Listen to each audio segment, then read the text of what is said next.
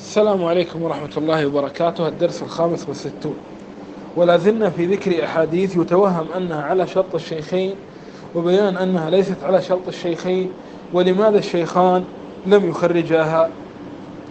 فعندنا هذا الحديث الذي يرويه محمد بن مطرف، يرويه يزيد بن هارون عن محمد بن مطرف عن حسان بن عطية عن أبي أمامة: الحياء والعي شعبتان من الإيمان، والفحش والبذاء شعبتان من النفاق. هذا الحديث رواه الحاكم وألزم به البخاري ومسلما، وإلزامه له حظه من الوجاهة، والحديث في جامع الإمام الترمذي وفي كتاب الإيمان لأبي بكر بن أبي شيبة، وأبو بكر بن أبي شيبة من شيوخ البخاري ومسلم، وفي كتاب المسند للإمام أحمد، والإمام أحمد من شيوخ البخاري ومسلم، وهو في كتاب مسند علي بن الجعد، وعلي بن الجعد من شيوخ الإمام البخاري. يعني يغلب على الظن حتى لو صغرنا اطلاع البخاري ومسلم أنهم اطلعوا على هذا الحديث، ومع ذلك اجتنباه عمدا. وقد رأينا الترمذي تلميذ البخاري قد خرجه في كتابه الذي لم يشترط فيه أعلى درجات الصحة، كما اشترط شيخه البخاري في كتابه جامعه الصحيح. فما العلة؟ الرجال ثقات. نبحث في شرط الاتصال والانقطاع أو في العلة الخفية أو غير ذلك. بالمعلومية كتاب جامع الترمذي في العادة إذا كان هناك علة خفية، أن يكون الحديث روي موقوفا أو روي مرسلا وأسناده ظاهره الاتصال، الترمذي ينبه. تنبيه آخر: هذا الإسناد شامي، والأسانيد الشامية هناك فيها عناية، فقد جمع الطبراني كتابا في مسند الشاميين جمع فيه كل أحاديث الشاميين، وأيضا هناك تاريخ دمشق لابن عساكر جمع فيه قسطا عظيما جدا من أحاديث الشاميين. الصحابة أقسام توزعوا، وكان هناك تمركز لعدد كبير من الصحابة في الشام، من أشهرهم أبو الدرداء والمقداد وأبو أمامة وثوبان وبلال ومعاذ بن جبل وغيرهم. طيب،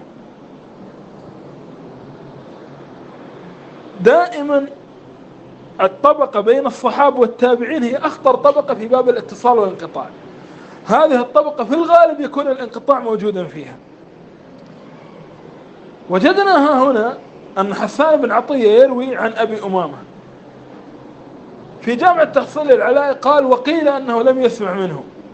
حسان بن عطية معاصر لأبي أمامة وفي نفس بلده، ومع ذلك لا يوجد عندنا دليل على أنه سمع منه مستقل، كان نجده صرح بالسماع منه في أي حديث ولو غير هذا.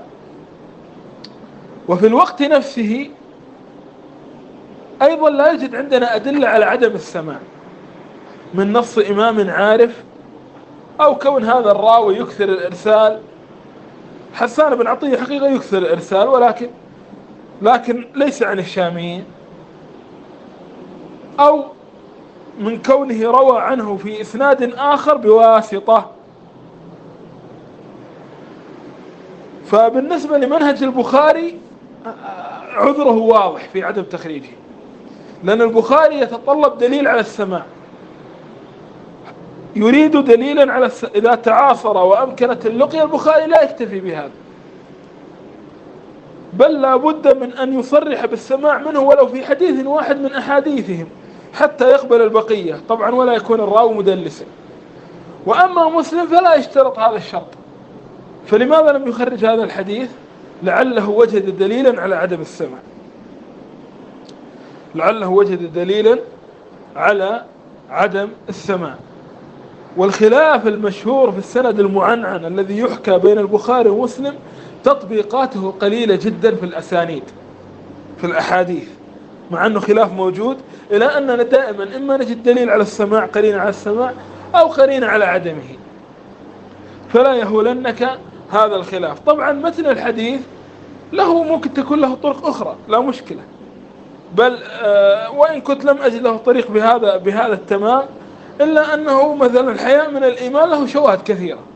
الحياء هناك أحاديث كثيرة، حديث الصحابي النبي صلى الله عليه وسلم رأى رجل من الأنصار يعظ أخاه بالحياء فقال دعه إن الحياء من الإيمان، حديث الإيمان 77 شعبة وغير ذلك. والحياء من، وتجد أن النبي كان يكرر هذه اللفظة في سياقات كثيرة، حتى أن لو جمعنا الأحاديث التي تقول الحياء من الإيمان لو وجدناها 5 أو 6 أو 7، يعني ممكن تصل إلى مرحلة التواتر المعنوي، إلى مرحلة التواتر المعنوي. والنبي صلى الله عليه وسلم نفسه كان حييا، كان أشد حياء من العذراء في خدرها في نفسه، وكان إنسان شديد الحياء.